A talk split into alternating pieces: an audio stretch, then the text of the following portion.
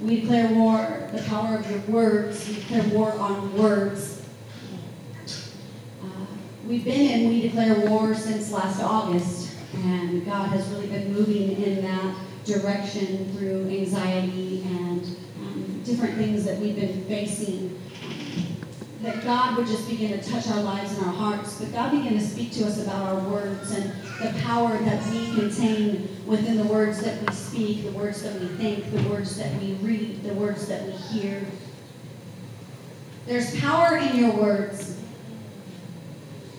And Pastor Brandon, we started a um, part of this series last week um, that was called Dropping the F Bomb. I know that doesn't seem real nice, does it? Or something to speak from the pulpit. But why does forgiveness seem like a curse word to us?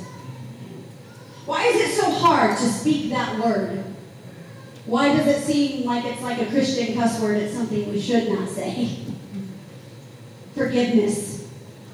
The words, I forgive you, the words, forgive me, that come out of our mouth. Forgiveness is a powerful tool, and when we let it drop out of our mouths, it can release a bomb to annihilate the enemy if we would allow it.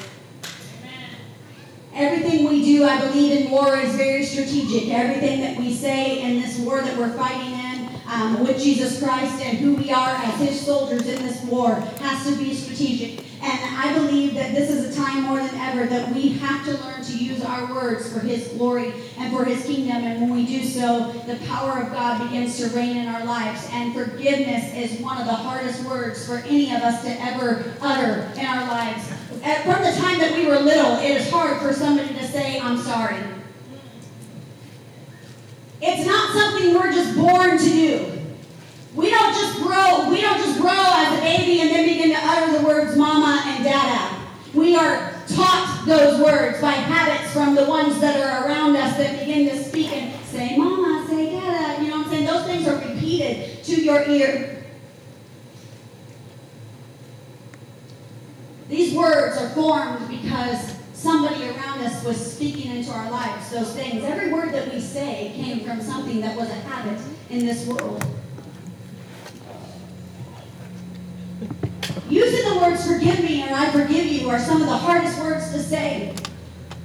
These words are not natural to come out of your mouth. They're not a natural response. They're not something you want to use on a regular basis. How many of you want to tell somebody to forgive you and ask for forgiveness when you know you've done something wrong? Rarely do we like to do that for the fact that it shows that we have to be what? Responsible for our actions. But these words have the biggest power, I believe, ever. I think the words forgive and forgive me are some of the most powerful words ever. They were uttered from the words of Jesus Christ, the lips of Him. Father, forgive them, for they know not what they do. Most of the time when we're younger, we have to be coerced into saying, I'm sorry. You know, like when you have children and that your sibling hits somebody, you know, when they're younger, we have little ones in here, but if they were to do something, what do you do? Tell them that you're sorry. What do you say? You know that kid ain't thinking I'm sorry. They're thinking I'll smack you again. sorry is not the word that's coming to my mind. It is not a natural response for those words to come out of our mouth. This is why we say dropping the F bomb because asking or saying the word forgive sometimes feels like that curse word, like something we're doing wrong. It's not natural for us to say those words. It's not a natural thing to use. To use these words is more like an acquired taste. What's an acquired taste? To have an acquired taste for something means a thing that comes to be liked over time. A thing that comes to be liked over time. I know a saying that we've said, and I've heard it before when I was uh, growing up, and I heard it as I was coming back to the Lord do what's right because it's right until it feels right. Do what's right because it's right until it feels right. Say you're sorry. Ask for forgiveness because it's right until it feels right. It's an acquired taste. It's not something that you just want to do. It's not something, you know, if I if I had something on my plate that I had to eat because that's all there was, I would have to acquire a taste for it, especially if it was something I did not like. Right? And sometimes we are so more, such more easy to utter actual curse words out of our mouth than the words that we should have an acquired taste for to use. We acquire a taste for the words of the world more easily than we do the words of the Lord that He gives us to put into our mouths. You like to hear the words forgive me when somebody's done wrong to you? Right? You better say you sorry. We have a funny thing in our house. That, if you don't know, my name is Pastor Jen. This is Pastor Brandon. We're the lead pastors of the house. Um, we want to welcome you today. in our home, between Brandon and I, we have this ongoing. We've been married 18 years this year. We, uh, yeah, no. So we, um, we've been married 18 years this year, and as we've grown over time and things happen and arguments, because, you know, we're not perfect. Well, I might be, but no, I'm just kidding. So, uh, we're not perfect. And we have arguments and disagreements. And we have a funny thing that when we know something's happened that maybe one of us has done that we might not should have said or done, like we let it blow over for a minute, and then we kind of look at one another. You sorry? nope, not yet. Okay. Then we'll look about 15 minutes later. You sorry? Are you sorry? Not yet. No, just like So, but it's just a, it's, it, we, it's a funny thing, but what's funny is we know, we know when one of us has done something and give it that moment for that forgiveness and that settlement of Jesus Christ to come into our hearts and settle out because all of us like to hear we're sorry, but not many of us like to say we're sorry. Not many of us like to say, forgive me. We like to hear, I'm sorry that I hurt you. I'm sorry that I wronged you. I'm sorry that I've done such and such and such. And some of us want a detailed list of what did you do? Like you missed one in there. You know what I'm saying? Because we're so worried about somebody else and what comes out of their mouth than what we're doing for ourselves and what comes out of ours. Is it because we feel like the person's actions are excused? Is that why we don't say we're sorry? There, or ask for forgiveness? You know, like when somebody's done something against you and maybe you've responded in the wrong way, is it because we feel like that that person's actions might be excused? So it's like I, I'm not gonna I'm not gonna tell them that I forgive them because that means that they get away with what they've done. I, I want you to think about it. Think about your motive of your heart when you when you have somebody that you have things going in your heart against. Because today the biggest thing I want to talk about is the word unforgiveness. Unforgiveness. And this is what God told me. He said, Unforgiveness creates an unquenchable thirst and an insatiable hunger for revenge. Unforgiveness creates an unquenchable thirst and an insatiable hunger for revenge. For to get back, to make sure that you are given your just deserts for what you've done. When all you can think of is the person who wronged you, Paying for what they've done, unforgiveness sets in your heart and you alive. When all that you can think of is that person being proven wrong for what they've done, paying back for what they've done, and telling you they're sorry for what they've done, you have unforgiveness in your heart.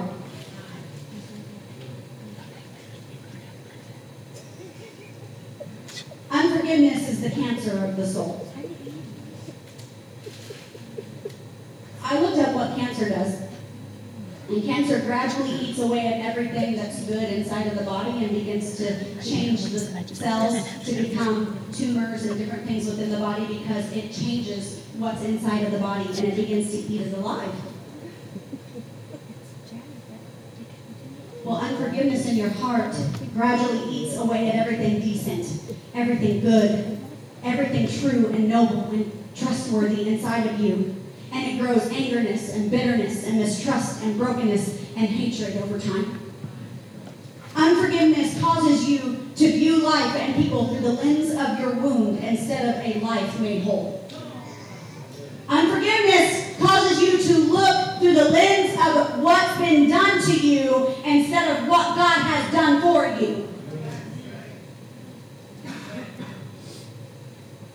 It clouds your judgment and it derails the promises God has for you.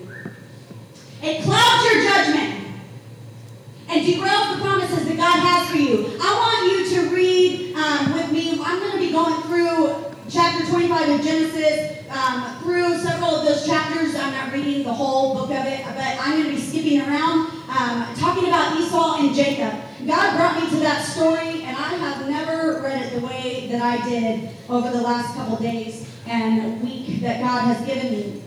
And so I just want to give you some background on Esau and Jacob. So Esau and Jacob were in Rebekah's womb.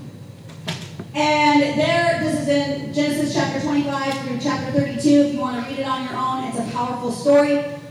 It's pretty awesome how God does some things in lives, and that's what we want to talk about today. But as Jacob and Esau are in the womb, I want to read to you verses 29 as we go on because it talks about there are two nations that are in your womb and two people from within you shall be divided, and the one shall be stronger than the other, and the older shall serve the younger. That's what God begins to tell Rebecca as they're in the womb and they're like fighting with each other coming out of the womb. You know what I'm saying? Like, anybody got children like that in your house?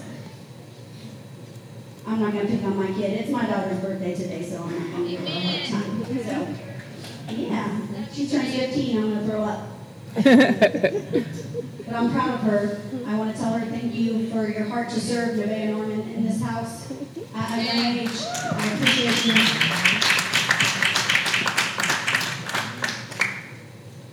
But here we go, we have Esau and Jacob, and so they were contentious brothers from the very beginning they had a fight. It was like a competition in everything that they did.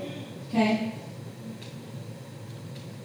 And in verse 29 of chapter 25, it says, Once when Jacob was cooking stew, Esau came in from the field and he was exhausted. And Esau said to Jacob, Let me eat of some of that red stew, for I am exhausted. Therefore his name was called Edom. Jacob said, Sell me your birthright now.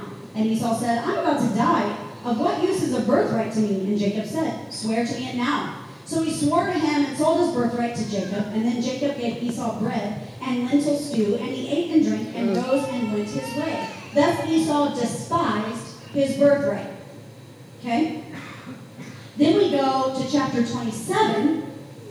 And over in chapter 27 and verses 30 through 45, it talks about how as soon as Isaac had finished blessing Jacob, when Jacob had scarcely gone out from his presence. So here we are at the story. Now, if you know a little backstory, what happened is Jacob lied to his father because his father was blind on his deathbed. He dressed as Esau and put animal skins all over him because he was, Esau was a hairy guy. I mean, I guess he was like a burly dude. Like he was hairy. I mean, if you have to put animal skins up on your body, you got hair. That's all I'm saying. Like, you need a body brush. like for real. And so Jacob put animal skins on his body, and, and, and, and Rebecca was all in on it because she was all about Isaac and wanted Isaac to be blessed and wanted Isaac to have the most, right? That's called favoritism. Just letting you know. So what happens is Jacob goes in and fools his father on his deathbed to get the blessing of the father of the firstborn. And so Jacob goes in, and Esau goes in after not realizing what had happened. He has no clue what's just taken place. And it said Esau, his brother, came in from hunting. He also prepared delicious food and brought it to his father. And he said to his father, Let my father arise and eat some of his son's game, that you may bless me. And his father Isaac said to him, Who are you? He answered, I'm your son, your firstborn Esau. Then Isaac trembled very violently and said, Who was it then that hunted game and brought to me, and I ate it? All before you came, and I blessed him. Yes, and he shall be blessed. As soon as Esau heard these words of his father, he cried out with an exceedingly great and bitter cry, and said to his father, Bless me, even also, O my father. But he said, Your brother came deceitfully, and he has taken away your blessing. And Esau said, Is he not rightly named Jacob?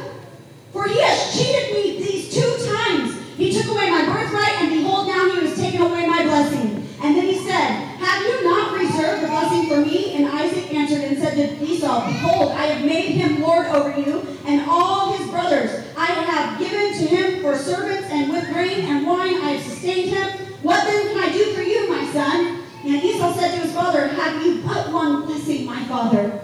Bless me even so also, O my father. And Esau lifted up his voice and he wept. Then Isaac his father answered and said to him, Behold, away from the fatness of the earth shall be your dwelling, and away from the dew of the heaven on high. And by your sword you shall live, and you shall serve your brother. But when you grow restless, you shall break his yoke from your neck. I never really saw that void, that, that verse right there. But when you grow restless, you shall break his yoke from your neck. I believe what was being talked about right there was unforgiveness. See, unforgiveness makes you restless. When you have unforgiveness in your heart, you don't sleep. I'll just tell you that. It takes away your sleep. When you have bitterness and anger and frustration in your heart, it literally takes away everything, like I said, that's good in you and eats at you every day. Hi, baby. and what happens when unforgiveness begins to eat at you at your heart? It's all you can think of, it's all you can dream of, it's all you can want to do, it's all you talk about, it's all that you begin with, and it begins to change everything inside of you. From the very, very depths of you. You want to get her? You're all right, you can get her.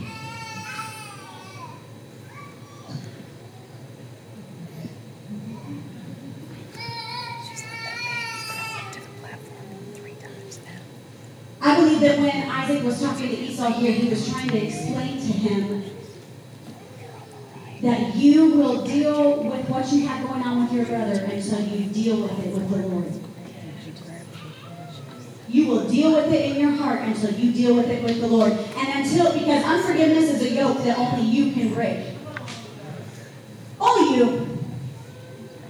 It doesn't even matter if that person tells you they're sorry for what they've done. Guess what? You can still hold it in your heart if you continue to replay the things they've done and not forgive the offense. Unforgiveness is the yoke that you carry that nobody else can take off of you but Jesus Christ. Unforgiveness is the yoke that you choose to burden yourself with that nobody else can take care of but Jesus Christ. Nobody else can allow it to be bowed down at his feet and placed at his feet and given to him so that you don't have to carry that burden anymore. And here he tells him, but when you grow restless, you shall break the yoke from your neck. When you grow restless. You know, Esau had a right to be angry. He did. He was lied to. He was cheated. He was manipulated. You ever been at your worst and somebody knows it and they're going to manipulate you to get their gain? You know, Mm. like, you ever been through a hard time and you just know that somebody did something because it was to better them and not anything for yourself? Or you've been through something that somebody did to you and you were at a moment, maybe a vulnerability, and you needed something and you took a wrong turn and then it, it caused unforgiveness in your heart because somebody else is ahead of you to where you should have been. Unforgiveness. Esau had a right to be mad. He had a right to be angry. See, God doesn't tell us we can't be angry at all. He just says, don't let the sun go down on your anger. Don't let it go down on your anger. Don't let it set down deep in there and let it deal and dwell. Because when anger begins to set in those seeds, it begins to put that sense of pride that you deserve something, that you are owed something, that, that you have to have this to make it better. And if you don't get that, specific thing in your life, if that one person doesn't come tell you that they're sorry for what they've done to you, then, then life is miserable for the rest of your and you're gonna make everybody else's life miserable around you. Because you are owed. Esau's unforgiveness unforgiveness turned into hatred and caused him to want to do foolish things.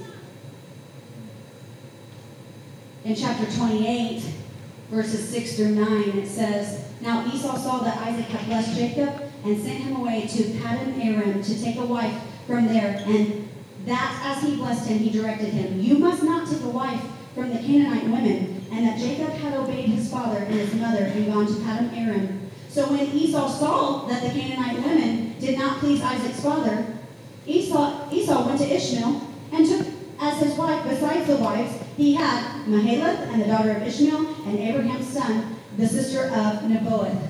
So what he did was he was like, fine, you ain't gonna bless me. I ain't gonna do what you want. If you don't care about me, I don't care about you. I'll do something just to get at you because I know you don't like it. So I'm going to play that game and I'm going to do whatever it can take to get back at you because you hurt me. Now I'm going to hurt you in return. What's really sad is it really wasn't Isaac's fault. It came back to what Jacob had done. But see, unforgiveness clouds your judgment. It makes you do things you shouldn't do. Makes you say things you shouldn't say. You find yourself in places that you shouldn't be. You yourself in con- conversations that you shouldn't be in, right?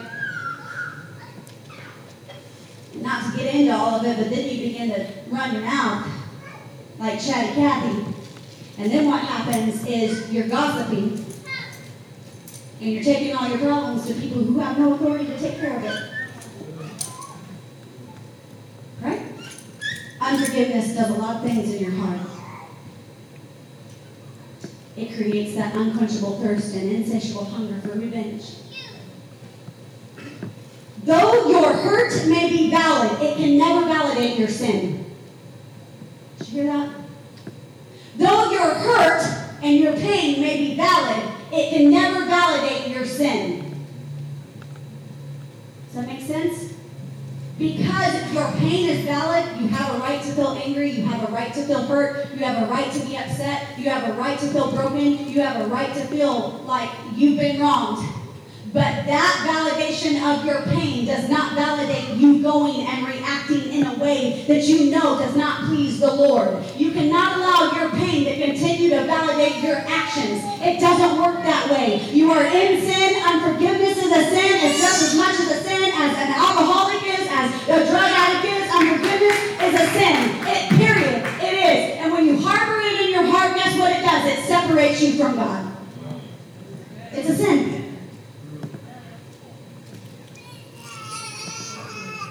But see, but so and so, but so and so did this, and but so and so hurt me, God, and but so and so this happened, and then this happened in my life, and this isn't why I do that, and so and so did this in my past, and I didn't have a good dad, and I didn't have a good mom, or I was raped, or I was molested, or I was an alcoholic, or I was a drug addict, or I was into pornography, or la la la la la la la, and that's why I'm here today.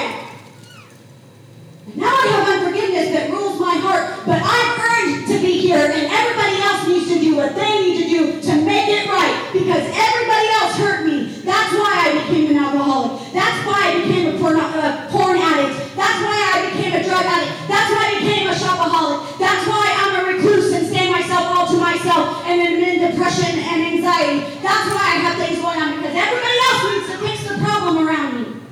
That's right. All the while, I have unforgiveness in my heart and a sin that's growing to be a monster, separating me from God.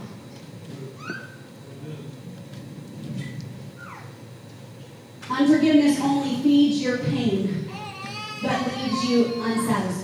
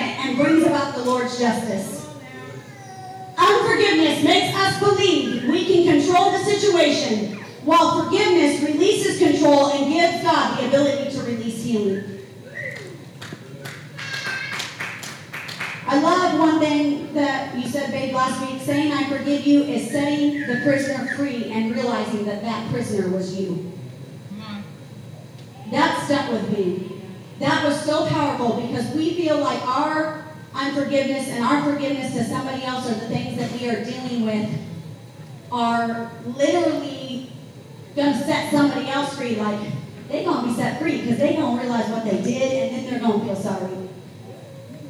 And I'm going to set them free right now. I'm going to let them know and have a peace in my mind what's going on and what you've done because I'm going to set you free. But when you truly tell somebody that you forgive them and you begin to release that in your heart, it only releases you because you were the prisoner in your own mind, in your own heart, in your own actions. Matthew 6, 14 through 15 in the message, I want to read that to you.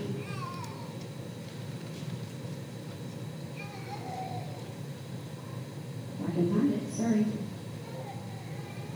In prayer, there is a connection between what God does and what you do. You can't get forgiveness from God, for instance, without also forgiving others. If you refuse to do your part, you cut yourself off from God's part. That's like a mic drop moment. Like, I could just walk out of here because that's the word. He says, if you don't forgive, I can't forgive you. Period. Hmm. Now, God, I thought you had grace. I do have grace, but my grace isn't so you can just keep doing whatever you want and live like a hellion. Why would you need me? Why, why, why do we? Right? I mean, think about it. If we could just continue to do whatever we want, why do we need to worry about there being a heaven and a hell? Right? then it's all a lie. But there's a reason for forgiveness. There had to be a reason for that word, that F bomb that was dropped on Golgotha 2,000 years ago to say, God forgive them for they know not what they do. There had to be a reason. But forgiveness was one of the most intricate words ever spoken. There had to be a reason. So that we could be set free. Not that not your person who's wronged you, so that you can be set free. Forgiveness is for you. The only cure to unforgiveness is to forgive. You may never be given an apology or an admittance of the act done to create hurt. You may never even see the person or talk to them ever again. But uttering the words, I forgive you, in your spirit releases the chains the enemy has placed on your life for so long. Uttering those words in your spirit, I am telling you this right now. When I was 16 years old, I was taken advantage of and I was raped by a man when I was 16 years old. And I can tell you that I have never seen that man. I have never talked to that man ever again. I don't even know what he's doing. I don't even care. But I knew that it was eating me alive and it began to create a pathway in my life that threw me out the window. And all I could do was blame that moment and blame what everybody else had done to me in my life to make things better. I, I, I was a bitter person. And I did not love God, and I didn't love myself, and I didn't love his people. I didn't love nobody. I had hatred in my heart. And it wasn't until I sat down at one moment in a session for therapy, and my therapist began talking to me, and he said, Until you release the words that you forgive that person, it will hold you till the day that you die. Come on. And I was like, but he didn't say he's sorry. he ain't never said, I'm sorry for what I did to you. And how do I know he still ain't doing what he's done? How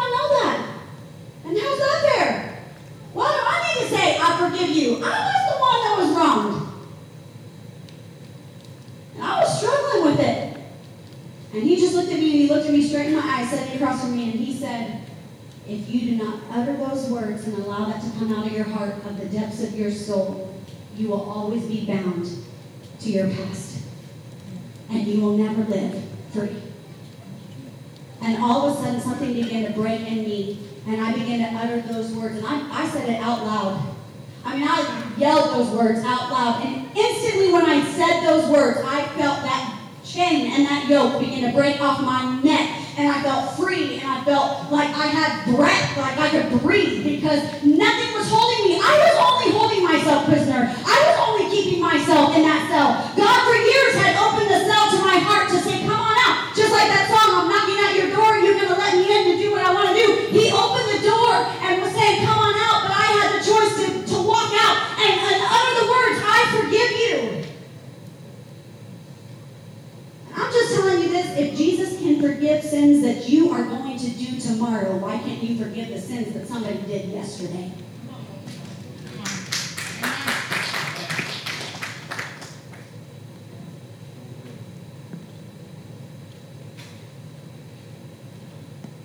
Forgiveness is not about the perfect apology or the perfect conditions outwardly, but it's about the condition of the heart. That's all God wants and all He needs. In Genesis 32, at the end of this, you wonder if Jacob and Esau ever really reconciled. And in Genesis 32, it says Jacob went on his way, and the angels of God met him. And when Jacob saw them, he said, This is God's camp. So he called the name of the place Mahanaim. And Jacob sent messengers before him to Esau, his brother, in the land of Seir, the country of Edom, instructing them, Thus you shall say to the Lord Esau, Thus says your servant Jacob, I have sojourned with Laban and stayed until now. I have oxen, donkeys, flocks, male servants, and female servants I have sent to tell my Lord in order that I may find favor in your sight. And the messengers returned to Jacob, saying, We came to your brother Esau, and he is coming out to meet you. And there are 400 men with him. Then Jacob was greatly afraid and distressed. Because all he remembers from the last part in that story was that Jacob said, If it's the last thing I do, I'm going to kill you. He said that to his brother. If it's the last thing I do, I'm going to kill you.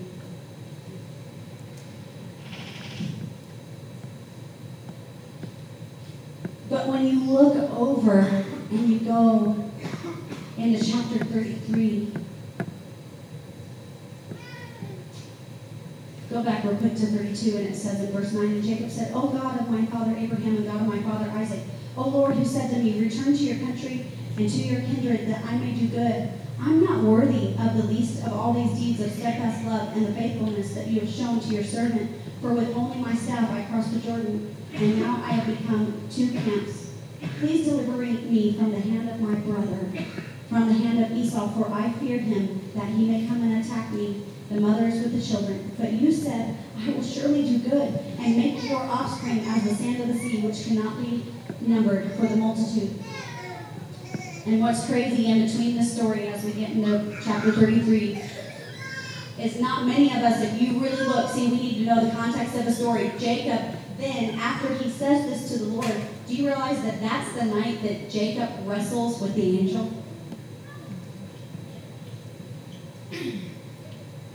He wrestles with the angel. And God began to speak to me about this, and he began to share with me about how, see, Jacob did wrong. And he had to wrestle with the angel to get his promise the right way because he stole his promise and wronged his brother. He did what was wrong in the first place. And yes, did God bless him? Absolutely. But I'm just going to tell you this there are still consequences for your sins and your actions, and you have to own up to your part with God. And God made Jacob wrestle with that angel to have God bless him to do it the right way. And I believe in his heart, Jacob was even wrestling with God about forgiveness in his heart that night, that he knew he had done because he had wronged his brother. And here he's wrestling. He's wrestling and restless. But wasn't it Esau that said, that God said, when you become restless and let it go, then that yoke will be broken off of you? So here Esau was the one who had wrestled, but now Jacob's wrestling because he had to deal with it in his own heart. See, see, what I love about this story is Esau never had to make Jacob do anything. It was God's doing. That's the part of realizing that God fights your battles. Quit trying to make somebody own up for their own sins and you just own up to yours and do your part. Just own up. Show up and own up to what God's doing in you. Go over to 33 and it said, And Jacob lifted up his eyes and looked, and behold, Esau was coming, and 400 men with him. So he divided the children among Leah and Rachel, and the two female servants, and he put the servants with their children in front, then Leah with her children, and Rachel and Joseph. And he himself went on before them, bowing himself to the ground seven times. Hmm. I thought I heard in the scripture somewhere, you forgive you seven times, 70. Okay, never mind. It's just forgiveness. How many times? Seven times? 70? Okay, but look at the key of this. Bowing himself to the ground seven times until he came near to his brother. But Esau ran to meet him. Esau ran to meet him and embraced him and fell on his neck and kissed him, and they wept. And when Esau lifted up, and they wept. And when he lifted up and saw the women and the children, he said, Who are these to you? And Jacob said, These children whom God has graciously given your servant. Then the servants drew near, and they and their children bowed down, Leah likewise. And it goes on to say that Esau said, What do you mean by all this company that I meet? And Jacob answered, To find favor in the sight of my Lord. But Esau said, I have enough, my brother. Keep what you have for yourself. What I love about this story is that it shows me that Esau had already dealt with unforgiveness on his own, and he never needed an apology from anybody to know to do the right thing from the Lord. He had a moment with God on his own, and it never talks about it, but he had a moment where he had bowed before the Lord and, and quit being, he became restless, quit wrestling with the Lord, and allowed that yoke to break off of his neck. And that's the power of this story. While his brother is wrestling, he is settling in the presence of the Lord. You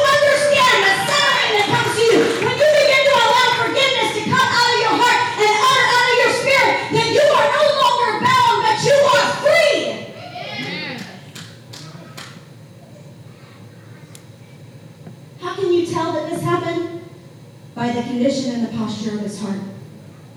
Esau's ability to forgive and deal with what happened and with God on his own caused the realization that God quenches the thirst and hunger he had in his soul for things to be right.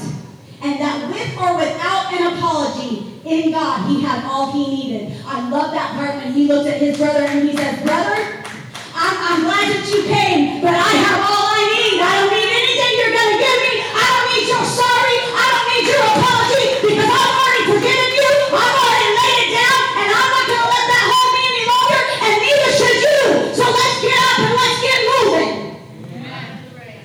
Unforgiveness can be settled right here.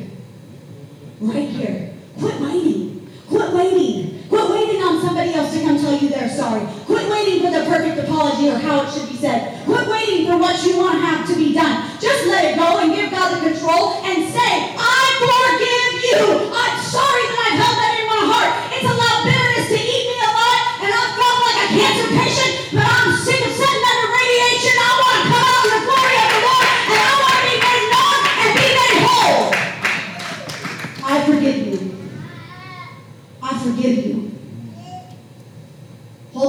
Unforgiveness leaves you wanting,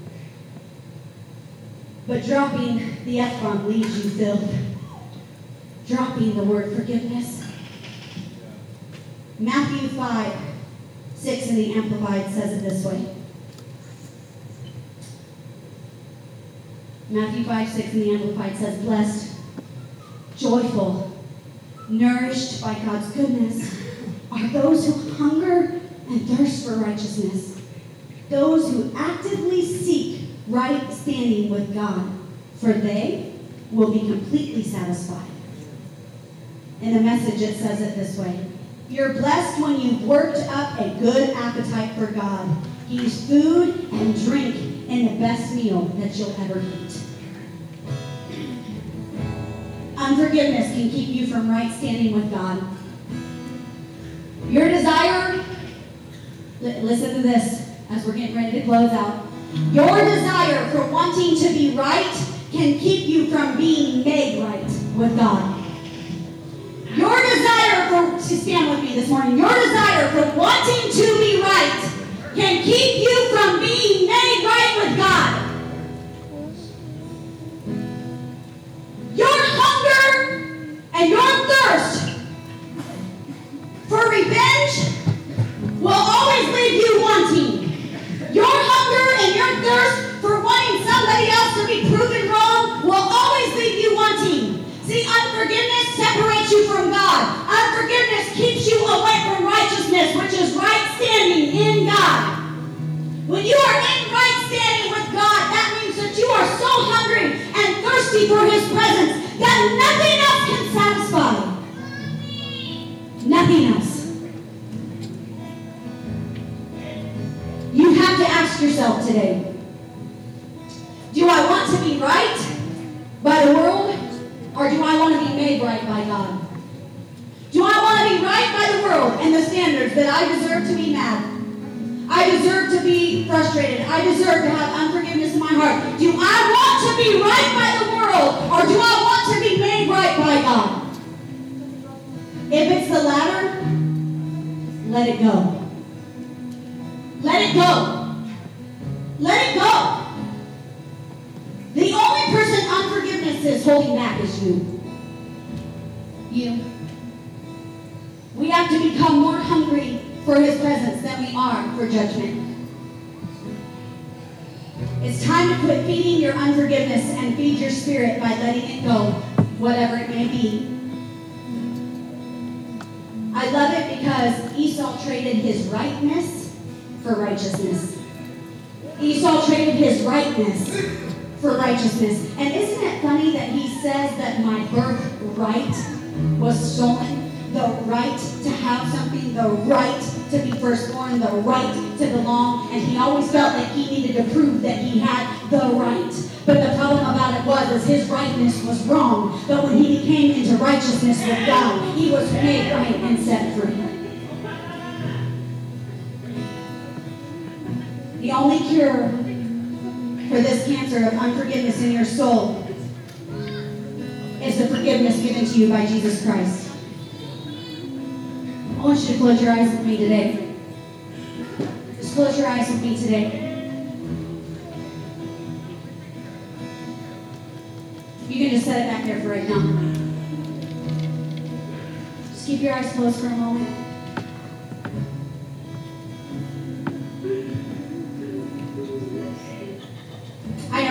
Was very vulnerable last week about talking about how things in his heart and he had to ask for forgiveness to things.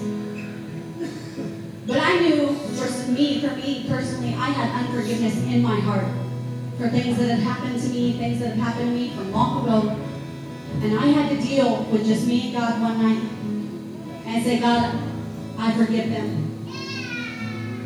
for the pain that's been caused, for the things that has been done. And then I asked for forgiveness for the unforgiveness that I felt because my wound was creating more wounds. Wounded people hurt people. It's a fact. I want to ask you today. I know it took a minute, but let me tell you something. Do you understand that you're worth it? That the time that God has for you at this moment is all about you and that you are worth it. And I believe that through worship, He was trying to settle the ground of your heart because unforgiveness is very hard ground.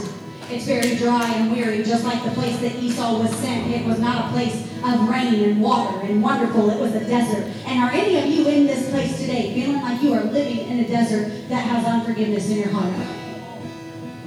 If you know you have unforgiveness in your heart, raise your hands today in this room.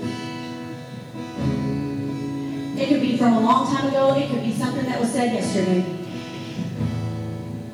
If you're dealing with unforgiveness, I want you to come to the front this morning.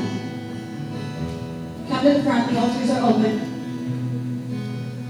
Spread out. And, and, and, and listen to me. I, you don't have to worry about anybody else standing next to you, to the left or to the right of you. I want your ultimate focus to be on who you are. Because the reason I'm saying this is because it's, it's between you and God right now. Because guess what? That person that's next to you is not going to help you right at this minute. Look, just look at me right here. Look at me right here. Everybody who's standing up here for a minute. Nothing against it, but everybody, if you're holding a hand to somebody next to you, let it go for a second. And the reason I am saying this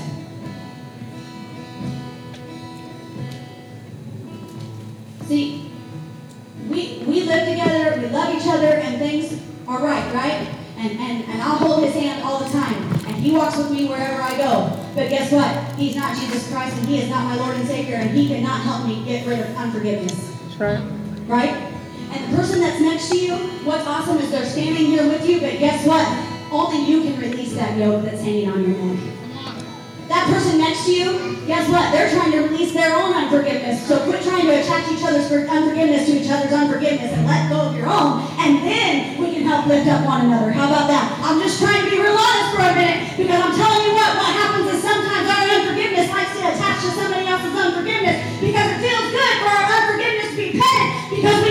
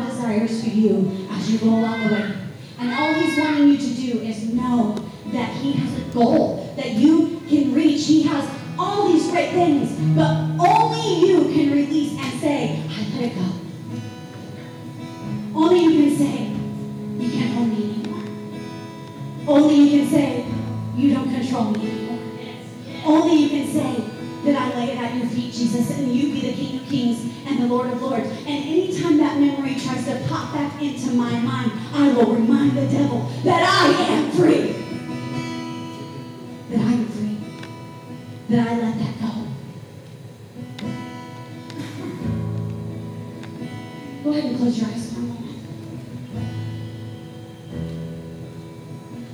I'm going to ask you to do something kind of difficult. But I want you to visualize the person or the thing that has caused unforgiveness in your heart.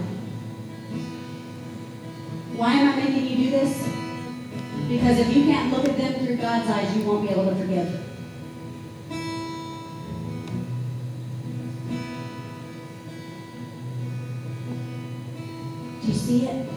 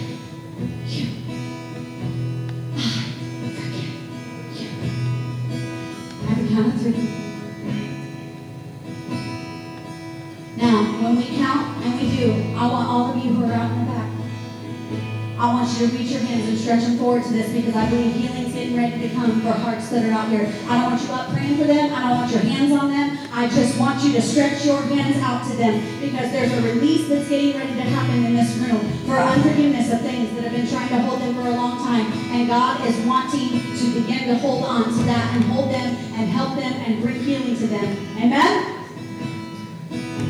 Do you see it?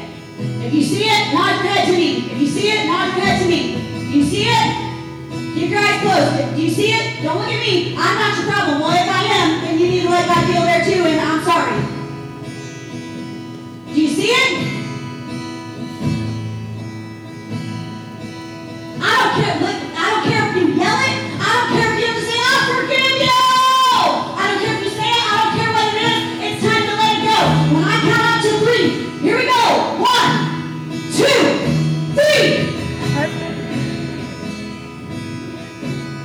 Are you